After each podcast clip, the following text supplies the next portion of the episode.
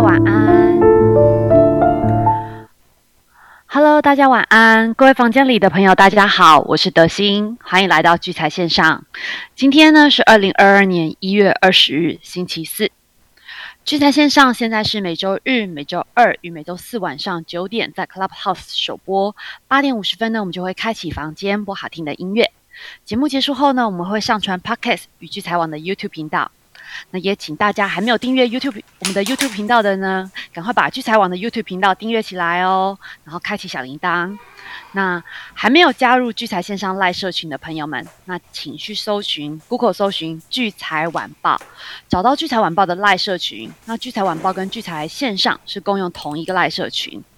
那记得加入的时候，务必务必说您是从聚财网、聚财线上或是 Clubhouse 来的，那我们就会很快把你加入哦。呃，昨天呢，美国十年期公债利率哦，在盘中冲上两年来的新高，到了一点九零 percent 哦。那随后呢，它小小跌至一点八五个 percent。美元呢，对一篮子货币也走软，美指最后收在九十五点五九，小跌零点一四个百分点。目前现在市场上哈，普遍对美国升息的一个预期，已经从一开始的两次变成三次、四次。现在甚至有人说会超过四次，我今天还有看到一个说法是会到六次。好，不过目前普遍的、普遍大家认同而且且可以接受的看法呢，就是今年大概就会将会有四次的升息。那而且蛮多人都看着是大概约三月的时候就会开始升息。那至于这个升息的一个呃走势的话呢，德信会一直持续帮大家追踪，也会在。节目中跟大家分享最新讯息，所以请大家也要一定要准时上线哦。那原油的部分呢，它是从今年一月的七十六元，到现在已经到今天已经来到了每桶八十五美元哦。那根据路透社的新闻，土耳其附近的油管爆炸，所以伊朗到土耳其间的原油输送中断，导致原油价格因此上涨。那加上那个国际能源署 IEA 有公布。那预期今年全球石油的需求将会恢复到疫情大流行前的水准，而且它甚至把二零二二年的这个整个的石油的需求成长哦，预期是调升的，所以其实原油接下来的走势也蛮值得我们继续关注的。那我们看到美国股市哈，在美国股市的部分呢，因为受到美债值利率上扬，还有 Fed 紧缩货币的一个政策的担忧下啊，美股。那尤其是科技股，真的是喋喋不休。那昨天四大指数都是收黑的，道琼呢是下跌了三百三十九点，纳斯达克呢是下跌了一百六十六点，S M P 呢是下跌了四十四点，费城半导体呢是下跌了一百一十五点。那虽然目前整个国际的 Omicron 病例是一直持续的不停的创新高，但是其实有一些的欧洲国家已经开放说可以拿掉口罩了，所以其实可以。发现了，大家对 Omicron 其实就是有一种呃可以接受，他觉得它会渐渐会变成一个流感化的现象。那不过我们反观台湾呢，其实疫情还是很紧张的。那现在每天大概都会有十多名的本土案例，所以我还是要在这边呼吁大家，然后戴口罩、勤洗手、保持社交距离哦。那呃，我们回到今天的台湾股市哦，今天台股呢是下跌了九点一八点，收盘来到了一万八千两百一十八点。成交量呢是两千四百零七亿，在各族群的占比中呢，第一名呢是电子类股的六十九点二百分点，那第二名呢是运输类股的八点三个百分点，第三名呢是金融保险类股的五点四个百分点。在三大法人的部分，今天三大法人呢都是同步卖超的，在投信的部分呢是卖超了七点七亿，自营商呢是卖超了十五点七亿。外资呢是卖超了五十五点八亿，在外资买买卖超的排行榜呢，外资买超的前五名呢，第一名呢是星光金，是两万两千八百多张；第二名呢是华航，一万九千多张；第三名呢是元大台湾五十反一，一万七千多张；第四名呢是友达的一万七千多张；第五名呢是开发金的一万六千多张。在外资卖超的前五名呢，第一名呢是红海的一万多张，第二名呢是易光的八千多张，第三名呢是台积电的八千多张，第四名呢是上药的六千多张，第五名呢是永丰金的五千多张。在投信买卖超的排行榜，在投信买超的前五名呢，第一名呢是富彩的两千七百多张，第二名呢是易光的两千五百多张，第三名呢是开发金的一千九百多张，第四名呢是彩金的一千八百多张，第五名呢是人保的一千七百多张。在投新卖超的前五名呢，第一名呢是台积电两千两百多张，第二名呢是合金的一千九百多张。第三名呢是华航的一千七百多张，第四名呢是强茂的一千四百多张，第五名呢是联电的一千两百多张。在自营商买卖超的前五名呢，自营商买超的前五名，第一名呢是元大沪深三百正二的两万四千多张，第二名呢是奇元大 S M P 石油五千多张，第三名呢是奇接口 S M P 布兰特油正二四千八百多张。第四名呢是国泰的美国道琼反一三千多张，第五名呢是友达的三千多张。在自营商卖超的前五名呢，第一名呢是国泰台湾五 G Plus 一万五千多张，第二名呢是国泰智能电动车一万三千多张，第三名呢是国泰费城半导体一万两千多张，第四名呢是国泰的台湾加权反一一万两千多张。第五名呢是富邦越南的七千多张。那接下来我们就来看一下今天的那个犀利股神的一个排行榜啊。犀利股神呢，目前的前三名，第一名呢是三千雷动，他现在呢是持有了呃三幅画还有台积电的空单。那第二名的一汽化九百呢，他目前是持有伟创、普瑞 KY、犀利 KY 哦这三档三个三档的空单。第三名的天地不容客，他目前呢是持有万海还有长荣的空单。好，在把时间交下交给瑞奇哥之前呢，我要特别提醒大家一下，就是星期天呐将会是那个我们聚财线上在年前的呃农历年前的最后一个节最后的一次节目。那我们节目礼拜二会停播一下个礼拜二会停播一次。好，那接下来就把时间交给给瑞奇哥，瑞奇哥晚安。德兴晚安，各位聚财线上房间的好朋友，大家晚安。我是吴明哲。好，那谢谢德兴刚才有说，就我们这就农历年前呢，聚财线上的节目，呃，今天是倒数第二次。那最后一次呢，会是在星期天的晚上，也就是在封关前的这个关键周日。那我们会进行农历年前的一个封关节目。哦，那大概是。这样子的一个安排，好，那我们最近呢，我相信很多的投资朋友，大家会发觉说，这个盘势其实就如同我从从这个月十二月的，就是过过新年之前的时候，就到这个新年之后这这个转折位置，我大概已经都跟投资朋友分享了说。进入一月份，它大概有一个重要的一个转折时间点，大概在一月十号，就是这个营收公布的前后。然后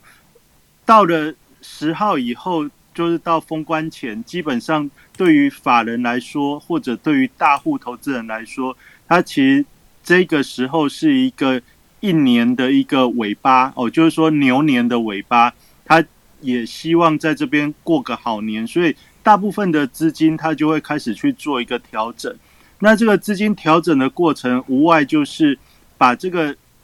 第四季涨多的这些题材股，然后去换算它的这个本益比啊、值利率，去看看到底股价会不会有高估。如果有高估的话，就赶快把这个价差获利入袋，然后再去寻找接下来。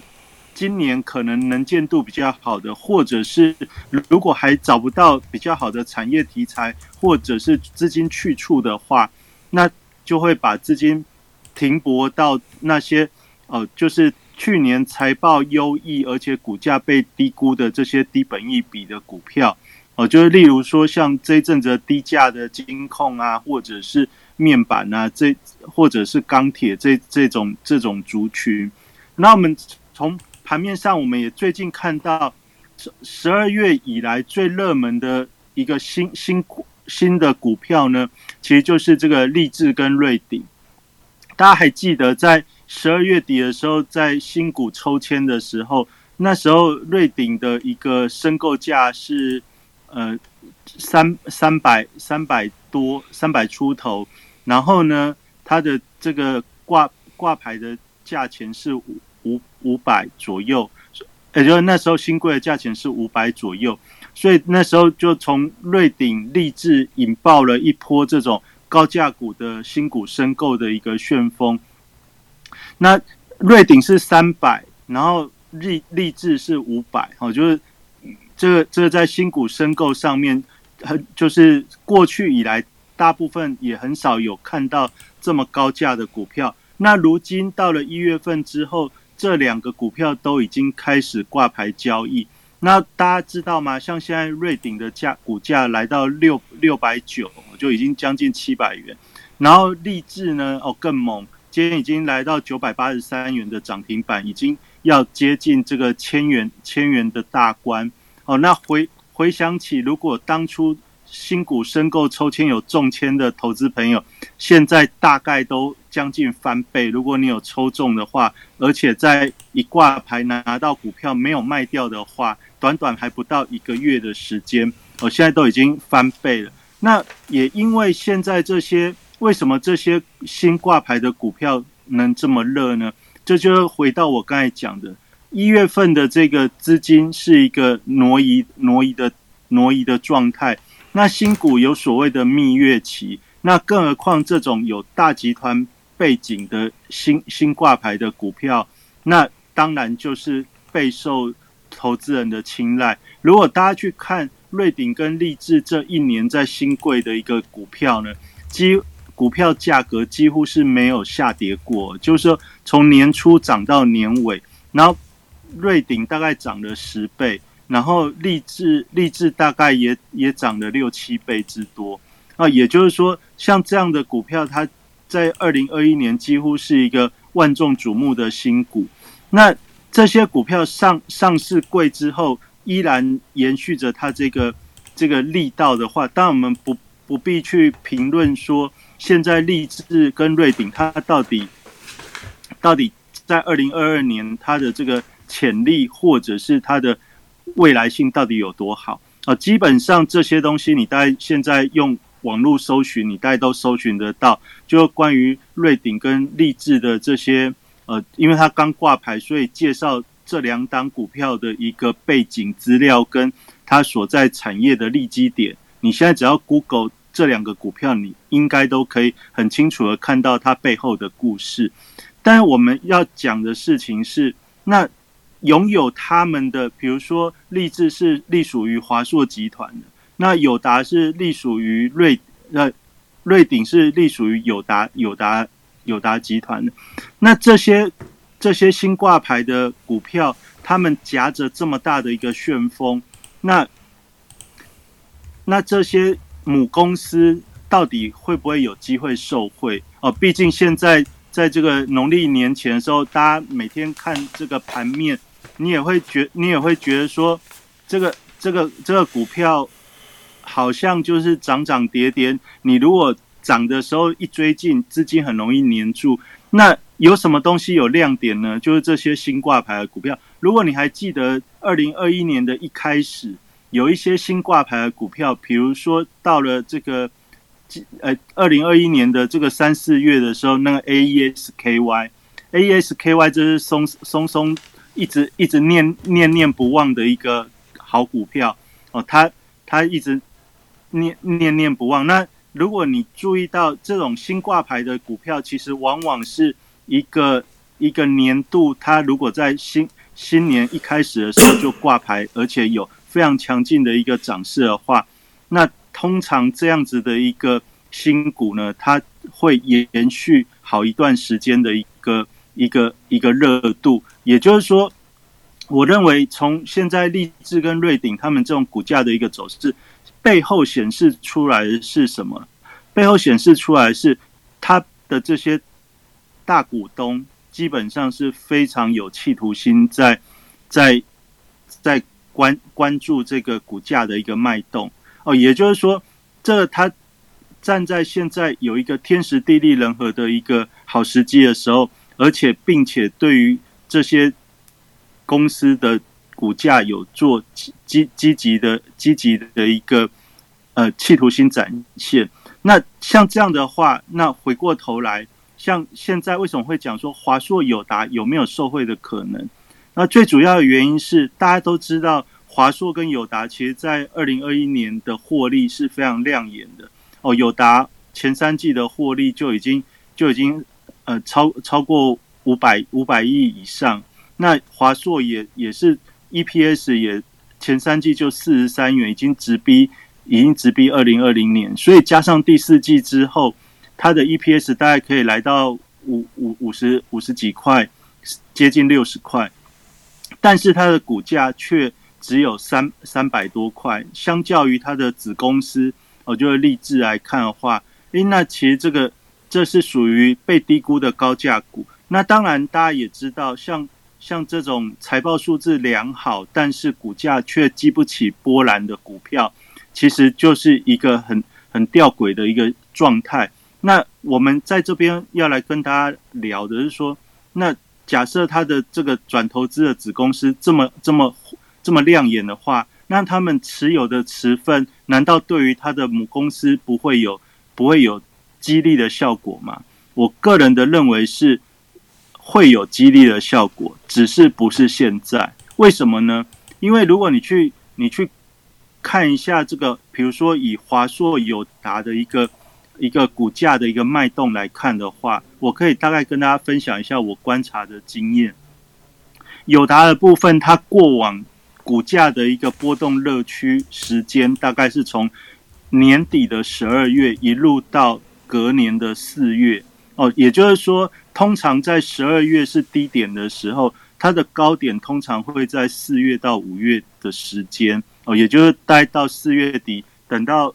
等到第一季的季报差不多已经知道的时候，通常就会是一个股价的相对波段高点。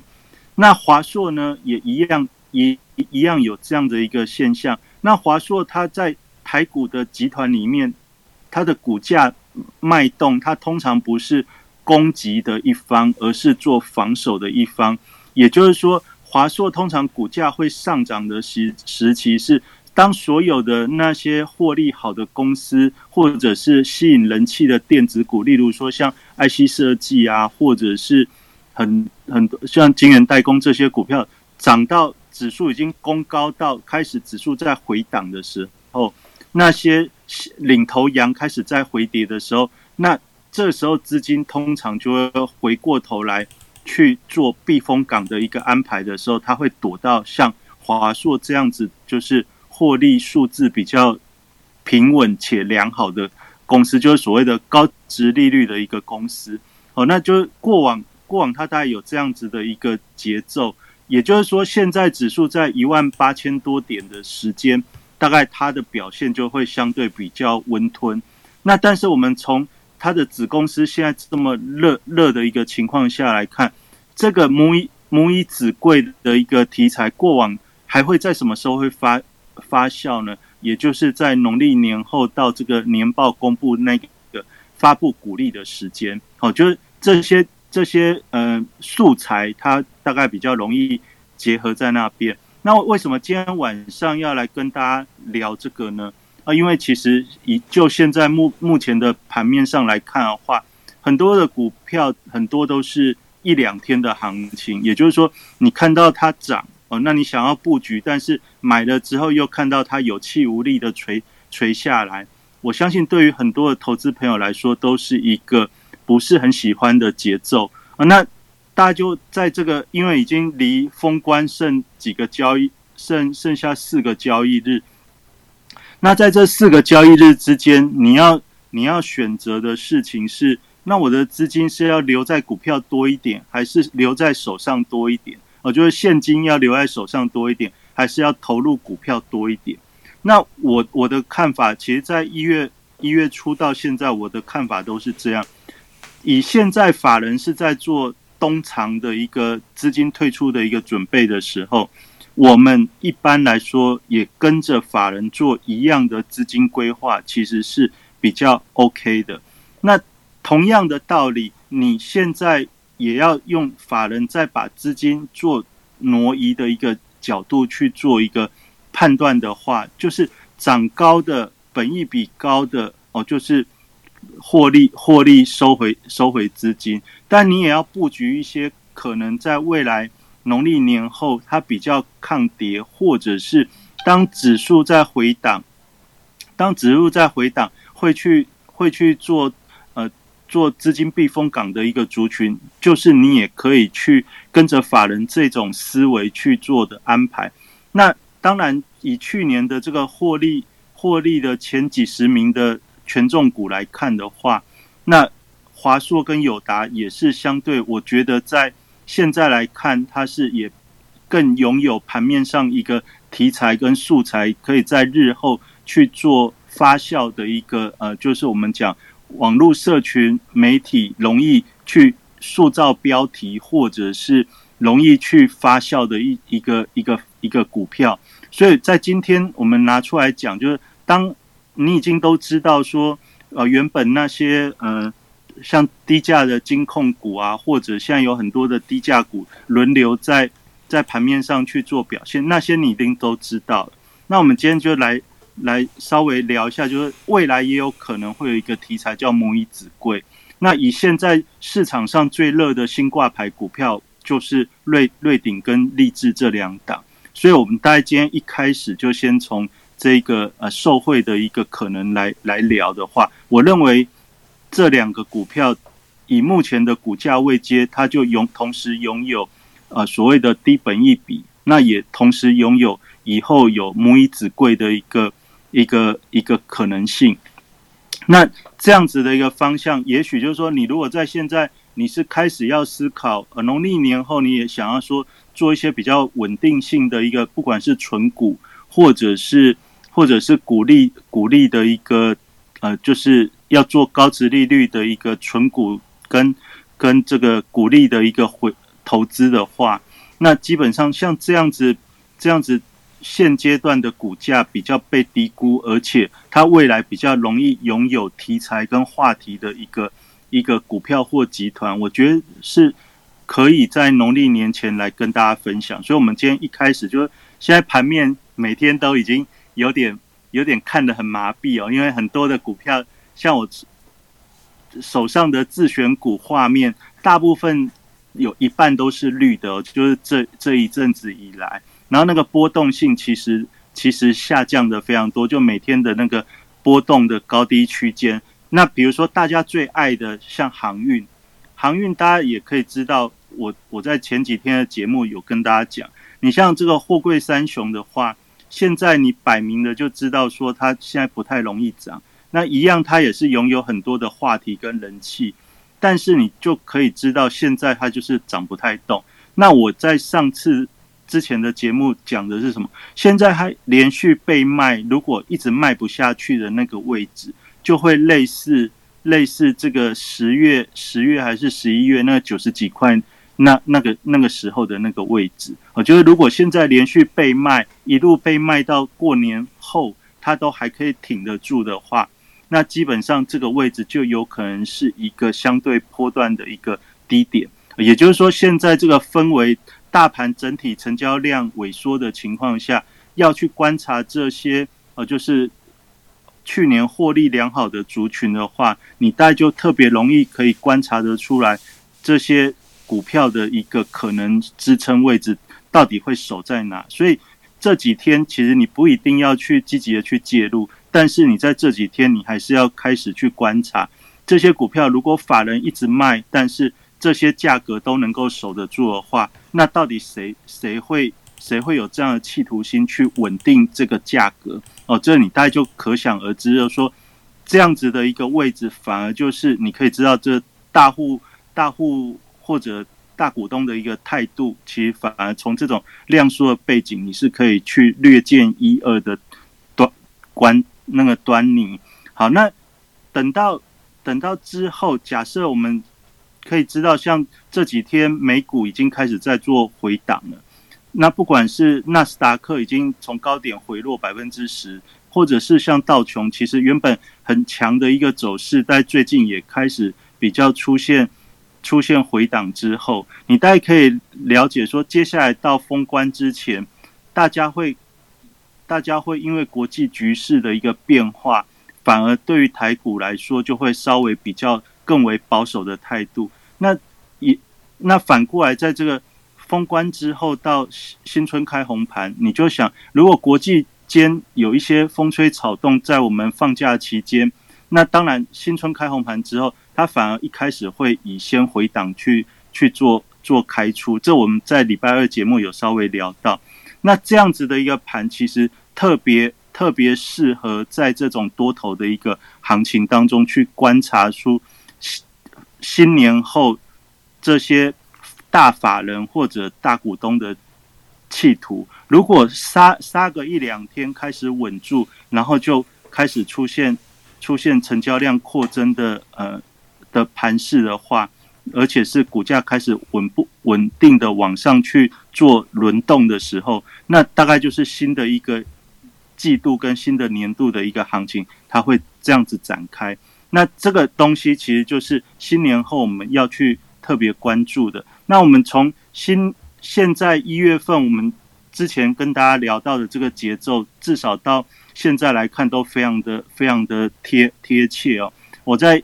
在。一月中就就跟大家分享一八六一九，我认为大概至少第一季第一季的高点应该不会不会差太多。然后在这个多头的过程中，我也跟大家讲一八二零零到一八零零零，这是一个非常重要的法法人企图心的一个分水岭。所以大家可以看到，从一月十号见低点之后，这一段时间其实一万八千二。守的非常的稳定，就算美股这几天连续的下跌，我们也可以从盘面上看到，透过量缩，透过呃这个关谷券商的一个一个买盘，基本上持续性的就是能够守在一万八以上。那这也可以看得出来，我们到封关之前，一万八就是一个呃，就是我们讲就是内资的一个收收收，就是封。封关的一个重要的一个目标哈，就是以现在的现在的这些相关人等，好，就是要面子的话，基本上就是会以说可以亮丽的守在万八以上为一个为一个思考。就如果你用比较政治的想法，或者以面子的角度来思考的话，那大概一万八是一个很重要的参考点。那那我从这样的角度来看的时候，我就。我我们就来讲说，那我们现在既然已经有知道这样一个前提，也知道未来开红盘之后可能会有一些可能的契机，那我们在现在剩下几天的时候，怎么去帮你手上的股票做好除旧布新的准备呢？这个除旧布新的准备，第一件事情是先除旧。那除旧的时候，你会你会把你的资金。收多一点到手上，你就会拥有未来投资的主控权，我就会拿到主主动权。那除旧的时候，你做好那布新呢？布新就是新春开红盘之后，就是一个布新的一个选择。那除旧除旧的过程，你当然要在现在要要甚甚至要先提前去卡位的话，那你当然就是要按照。刚才我跟大家分享的那种方向，就是说，第一个就是它拥有比较好的一个防御防御能力的个股。那有好的防御能力的个股，以目前来看，就是它比较没有负面的因子，而且去年的获利数字是比较亮眼，也就是所谓的低本益比跟高值利率这样子，就是在农历年前相对比较容易有防御力的股票。那除旧你要注意的事情。应该是这剩下这几个交易日比较重要，在除旧的部分的话，你大概就是需要去关心你手上的股票，这些股票到底它在农历年前后，它再来还会不会有机会？那如果它是从十月份上涨到现在在相对高的，那我的看法是，你就按照我们一月份分享的这种节奏，你应该要尽量的减少持有。那你假设原本假设你有个十张，那你至少在农历年前应该要适当的去减减少，可能至少四五张减到一半以下。我觉得你这样子这样子放长假，你就进可攻退可守。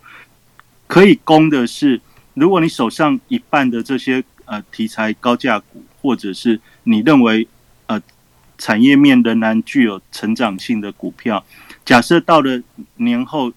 股市又大热的时候，它的价格还是会往上走，那你整体的资产的价值它还是往上走。那如果万一真的放假完之后是国际局势先回档。回档的时候，台股免不了也要修正，因为毕竟从十月到现在为止，台股几乎是没有什么修正的哦，就是从十一月五号开始的上涨波段，到现在为止，几乎是没有什么上修修正的时间。也就是说，如果国际局势在这一段时间有一些风吹草动，那台股也顺着这个势去进行一些呃修正的话，那你这卖出来的资金，你就有机会。在年后去做更更有效的一个运用啊，那也许这差价一差就会差蛮多钱哦。这所以在除旧的部分，第一个就是这些被高估的涨高的人气股或者是话题股，那你特别要留意。那当然很多的股票现在都已经都已经修正了。我们从月初讲讲讲讲到现在，其实像像那个第三代半导体的很多股票，大家都至少修正了好几十块。那比如说像元宇宙的股票，最指标的宏达电、宏宏达电，或者是那个 NFT 的这个 Oh My God，其实大家都可以看得到，它自从月初的一个创高之后，大概现在就是呈现比较无力的一个回档状态。哦，那这这些在在的例子哈，或者像啊 IC 设计很多的像智源啊这些这些股票，我们大概在前前几周就已经讲。那我们所谓的这个节奏，就是你要在还没发生之前，先帮自己做准备。那如果过去了你来不及处理，那现在到底要不要处理？哦，这就是说，现在除旧的概念，就是说，你已经知道本来应该高一点，稍微慢慢卖，你到现在你就会比较比较轻松。那如果你还没有卖的话，我们今天除旧的一个概念就是说，那如果你之前前一两周你来不及卖，现在大家不要卖？哦，现现在我认为你还是要秉持那个原则。你手上比较多的时候，你尽管现在的价格没有当初那么好，但是你至少还是要减个减个一部分。如果减一半很痛的话，那至少减个三分之一也好。啊，那这样子你才不会到时候有有有差价可以买更低的时候，你反而因为因为因为靠。靠，就是在靠着现在就握得死死的时候，你反而会失去这样的主动权啊！这大概就是除旧除旧的一个想法。那布新要怎么怎么怎么准备呢？布新要准备就是我们今天这个在聚财线上房间，我们节目上面有聘一个连结啊，这就是我特别为了我们聚财线上房间好朋友准备的这个叫做呃聚金卡。那聚金卡，我们大概里面有一些呃，就是福福福福利跟服务哦，就是有聚金卡有什么好处呢？有聚金卡就相当于我们聚财线上房间朋友对于我们这个节目的一个认同哦，就是它是一个节目的认同卡。那你也可以把它想成是一个类 NFT 的卡片啊，就是你可以赶上流行。那再来，在里面我们我帮大家准备什么呢？我帮大家准备就是二月十一号新春开红盘之后的第一个星期五晚上，我帮大家准备了一个呃线上的讲座。那我们在这个线上讲座里面哦，就是我来跟大家讲，开了红盘之后，从盘面上我们如何去找到财神爷的好股票。那再就是。很多的存股的朋友，那你在新的一年要存股的话，有哪一些股票是你值得二零二二年好好的去做一个呃去做一个安排？我们大概就会在二月十一号新春开红盘这一天的线上讲座当中来跟投资朋友分享。那我们安排了这个巨金卡，其实我我希望就是记我去年发瑞奇卡的时候那个那个初衷，就是如果你想要学。黄金线的这个波段趋势波段的操作法则的话，我们如何去跟上巨金大户的一个动向，去做有效的波段操作，把一只股票做好做满？所以我们在三月初的时候，我就会再帮大家安排一场这个黄金线的基础运用到快速上手。多快速呢？你只要经过两周三个小时的线上课程，你就可以很快的学会如何运用黄金线波段操作的一个法则。哦，那这个我们从去年的去年的八月到现在为止，其实已经有非常多的投资朋友已经验证过这个方法的简单。哦，就是很多本来不会投资的的投资朋友，你不知道怎么去分析。经过了这样子短短的时间，就是我每一个月这样子一一次一次的这个线上课程的一个活动，大概跟跟个两三个月之后，大家都已经可以有基础的自自我判断能力。好，那这我觉得就是一个很很有效的学习方法。那当然，去年这个事情做得很好，所以我们现在进入了二零二二年之后，我也把这样子的一个。事情，我们再来再来再来回馈一下我们聚财线上房间的好朋友。那也就是说，你在新春开红盘听完了一年的一个大方向之后，那我们在三月初马上来加强自己的一个基础的投资能力。所以我推出的是这个黄金线波段操作的一个基础，加上快速上手哦，就是借由两周的一个线上课程，帮大家快速累积。判断股票涨跌以及价位的能力。好，那有了这个基础能力之后，很快的，我们到了四月初的时候，然后预计就是等到三月三十一这个年报大部分都公布完之后，我们在四月四月初再来安排一个股票季季报。那这瑞奇股票季季报，根据去年到现在为止的一个一个。一个过程呢，我相信很多的投资朋友参加过，都已经可以知道我们如何站在从财报的一个基础上，可以选到一个既符合巨金主力大户的一个趋势，又同时符合财报良好的体质的这种巨金股。那你选到一个巨金股，你就有机会可以做一个比较长波段的一个操作。那长波段的操作，其实才是。你能够累积资金资产获利重要的一个关键，所以，我们借由这一次的巨金卡，我大概预计就是，你只要拥有巨金卡，你可以同时，哦，就参与了二月十一号跟三月五号，就是这个三月初到四月初，这样刚好是一个三个月一季的一个一个循环训练。那经过这样子的训练之后，我相信你要在二零二二年掌握虎虎生风的投资计划，就非常的容易，而且非常的有信心。呃，这大概是我我们去年这样子讲的聚财线上，到现在也跟大家有点感情，所以我们想说，在农历年前，大概还可以为大家做点什么哦。大概我我大概是这样子安排。那当然，除了这些，除了这些是课程部分呢。那你如果想继续跟着瑞奇一起学习的话，当然有聚财线上的房间的节目。那我大概原则上每个月都会帮瑞奇卡跟聚金卡的卡友，我会去安排哦指数策略或者股票策略的线上课程。那我大部分的课程我尽量安排线上的。那当然，如果明年呃就是这个二零二二年之疫情如果开始趋缓，我们有机会安排。现场的活动的话，那我们大概会特别优先来安排这个中中部或南部。为什么呢？因为有很多听友或者是网友就一直说，哎，那什么时候有机会来中中部或南部来来开课，或者是来来来弄个见面会之类的？那所以我们大概的计划也会往这个方向去去安排哦。这大概这大概是有这个卡片，我大概想做的事情。那当然，去年瑞奇卡的时候，我本来想说，我很多的文章都写在聚财网上，大家反正就有参加这个聚财晚报赖社群的朋友，你大家也都知道，我大概都都都会分享。那但是还是有很多卡友说，那是不是有有可能另外成立一个卡友的赖群？然后我想，好吧，那呼回应回应诸多。诸多卡友的一个殷殷期盼，所以我们这一次，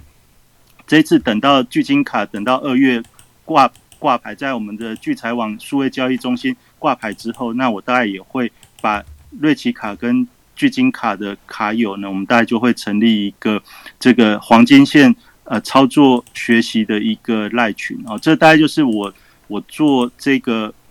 这个卡片的一个运用的一些呃想跟大家做的互动。那所以如果你想要掌握这个二零二二年的一个学习的好机会，你就可以赶快把握这个。我专今天你可以看得到这个这个连接，你会看到里面的内容是它是有期限的哦，因为我们是针对聚财线上房间的好朋友特别推出的一个隐藏的隐藏的。连接，也就是说，我们其实，在现在的聚财商城，你是还看不到这个商品的。我们这个是针对房间的好朋友，以及我之前瑞奇卡的卡友哦，就是特别提供的这个叫做呃预预购的一个优惠哦，就也就是说，你可以用很很便宜的一个价格，那你同时可以掌握到二月、三月、四月学习的一个一个课程哦，就大家就可以。这样子一一个很很低的费用哦，就可以掌握到三三次的三次的一个课程，然后再加上后面假设我们继续学习下去，比如说瑞奇股票季季报，你一季参加一次的话，每一次的季季报卡友都是有非常高的一个呃折扣，就所以这是一个非常划算的机会。那当然在。在封关之前，也把这样的一个好讯息带给大家。那这期限有多久呢？从今天开始到下礼拜三封关为止。那等到封关完之后呢，我们就会把这个商品呢放到聚财商城，那时候的价格就会比现在提高非常多。哦，那等到挂牌之后，那就又是另外在市场上自自由的一个价格的变动。那如果大家有兴趣跟着瑞奇一起学习的话，那你一定要把握住这个好机会。那我今天就讲到这边。那对对对，还有还有一个东西就是美股指数回跌啊。其实大家或许会想说，那我是不是就来做台股台指期？那你有发觉吗？最近美股指数跌的时候，台指期其实还是很难做，因为它根本不会跌。那不会跌的原因，就是因为这一万八到一万八千二有。非常大的面子问题，所以就一直会被挡住。那我想讲的事情是，大家如果你要掌握这个交易的节奏的话，我有跟大家讲，台股因为它还是一个多头趋势，假设一万八没有跌破之前，它就是它就一直一直撑着。但是呢，这是一个年关的一个分水岭。那外国外外国为什么现在跌起来就会顺呢？因为他们的他们的年关是在圣诞节到新年，现在进入一月中以后呢，他们就进入一个正正常的一个年度的一个行情波动，所以随着讯息的一个一个揭露或者是讯息的更新之后，它的市场的反应会开始回归正常。这也是为什么最近美股啊或者黄金、黄金、原油这些它的波动开始在回复回复活力。那既然它回复活活力的话，大家还记得吗？我为什么在这个礼拜我们会推出一个哦，帮大家做一个黄美指黄金原油的一个操盘特训班啊？你如果有参加的话，你大概知道我们这个礼拜在做的事情是什么。那如果你有兴趣的话，这几天我有在聚财网上面，我每天都把我们这个这个运作过程中举的例子的一个。过程我有把它做一点记录，那你如果有兴趣，你也可以参考。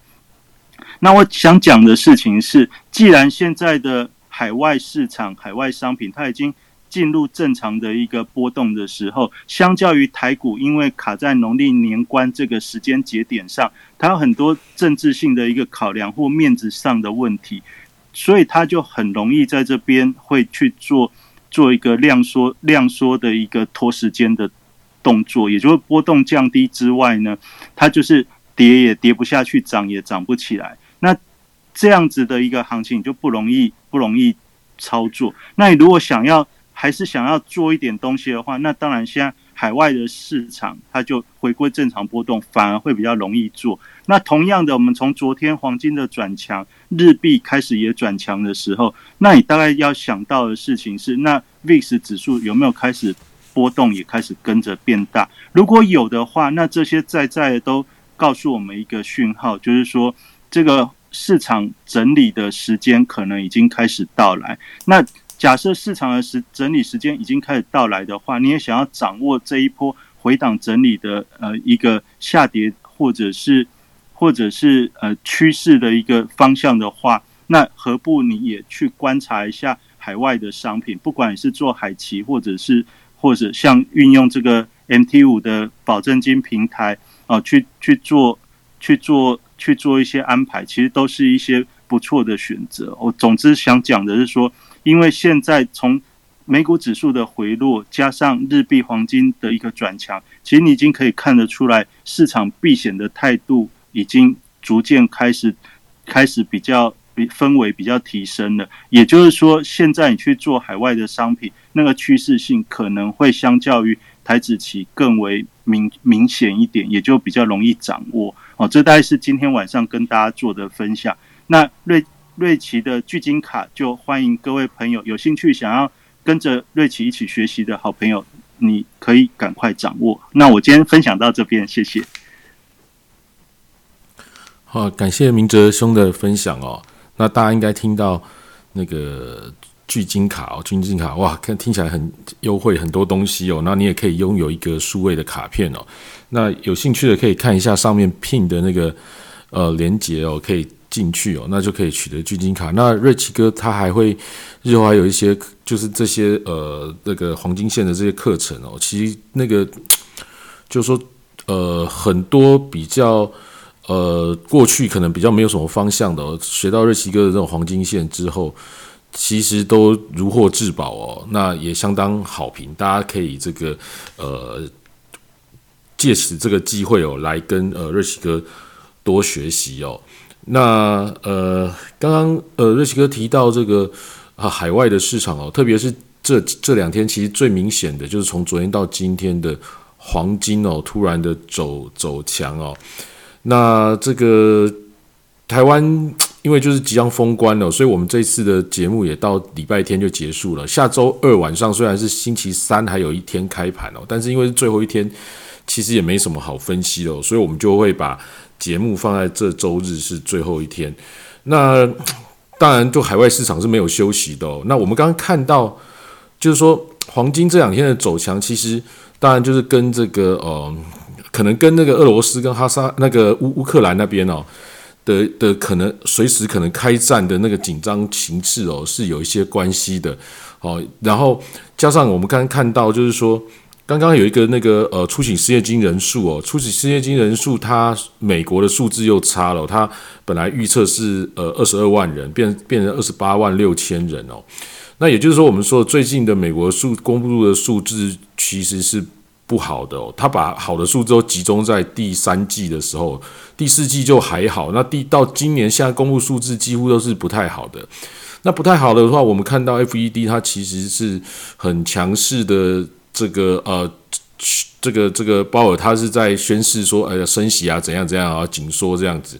然后我们看到通膨压力也非常的大哦。可是现在发现就是数字开始不好了。那数字不好状况之下，就会有可能比较落入这个通膨也很高，然后数据也不好的这个一个这种比较停接近停滞性通货膨胀的的这种可能性哦。那也也造成这样，它可能。没有办法在这个升息或者是紧缩的动作上做的太大，以至于我们看到这个，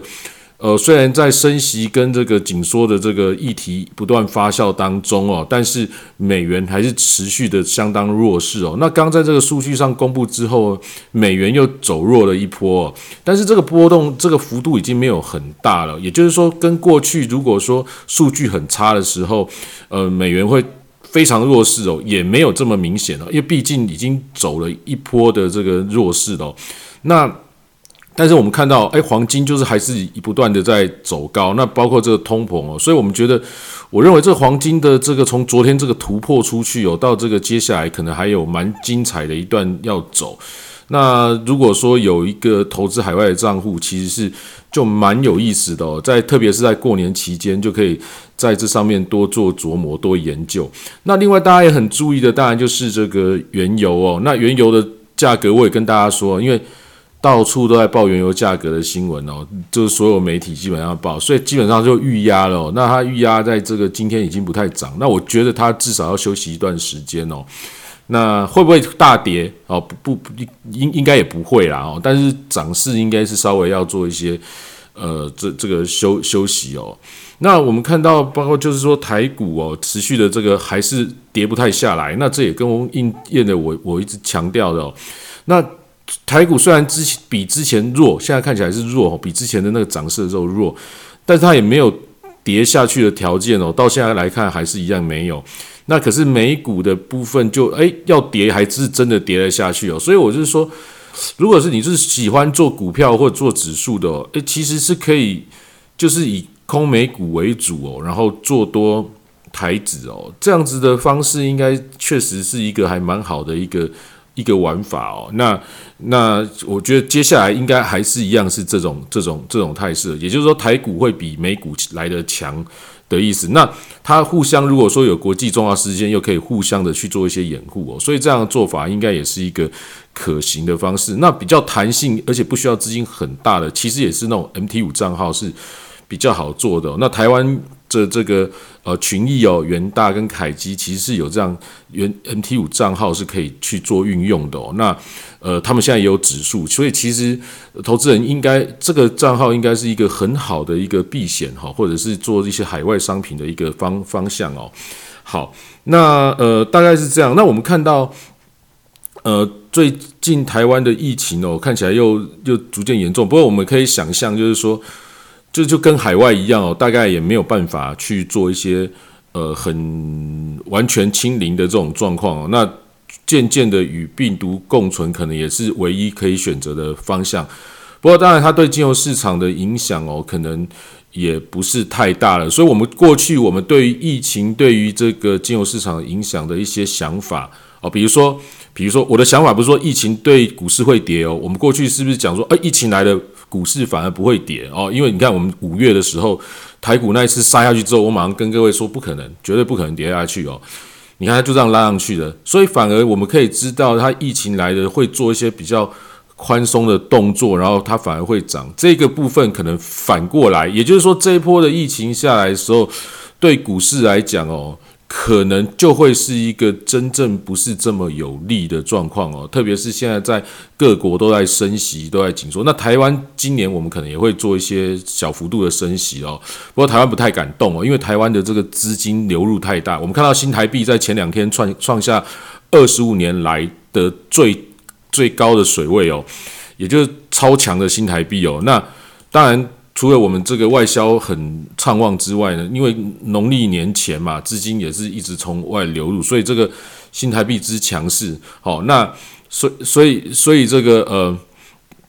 接下来的这个股市，你要说它要有很大的发展，其实确实是一个比较难。但它会不会跌也不知道，所以它变成温温的在这边。那其实我们可以从其他的商品做去做一些投资的机会哦，比如说我们刚刚看到原油啊、黄金啊。哦，或者是这些一些货币对的这个走走势哦，包括瑞奇哥讲的，刚讲的日元哈，这其实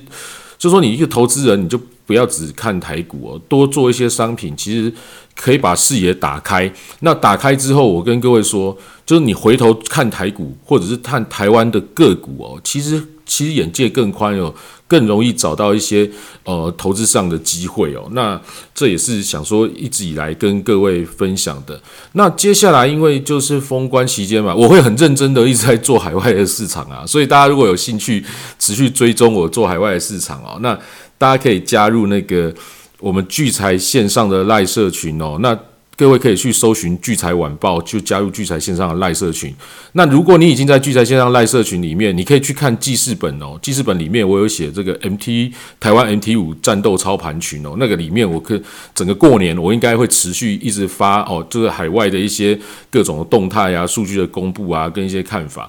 那接下来的所有事情，包括我们刚刚讲的，就是俄罗斯跟乌克兰这边的问题哦。那包括接下来北京冬冬奥哦，那。就是国际上事情是不会停的。那我们自己台湾休市休了十一天，哦，逆雨停下来了，其实没停。那如果又疫情哦的严重，又出不去哦，很多场合可能现在也不能去，又有点要搞疫苗护照或者是怎样哈。那待在家里的时候，其实持续关注哦一些海外市场的动态哦。那不管你能不能有这个有海外的操作的账户可以操作，其实持续观察哈，持续观察。那等过完年后哦，可能对你的这个台股的一些产业趋势的判断也会有一些蛮大的帮助啊，好不好？这这大概我今天跟各位简单。聊一下，那大家记得我们这个今天大概就讲到这边哦。那接下来因为台股也封关了嘛，那我认为封关前其实就是还是以以以中性偏强为主啦。那当然海外市场如果比较稳就会涨啊，比较如果就是撑住，大概是这样的状况哦。好，那今天大概就跟大家聊到这边。那我们下次就是星期天晚上的九点钟，也就是农历过年最后一次节目，也欢迎大家哦可以听起来。那刚刚如果没有仔细听清楚的，或者是没听到的，稍后也可以在这个 Podcast 哦跟这个聚财网的 YouTube 频道听到我们今天的录音录音重播。好，那节目就到这边哦。那热奇哥有没有要补充的地方？哎，没有，就这样子。好，我们星期天再好好来做一个。封关前的的分享，好，礼拜天我们在节目再见哦，感谢大家的收听哦，啊，就这样喽，大家 follow 一下台上的讲者哦，谢谢，晚安，拜拜，我放个音乐哈，好，拜拜。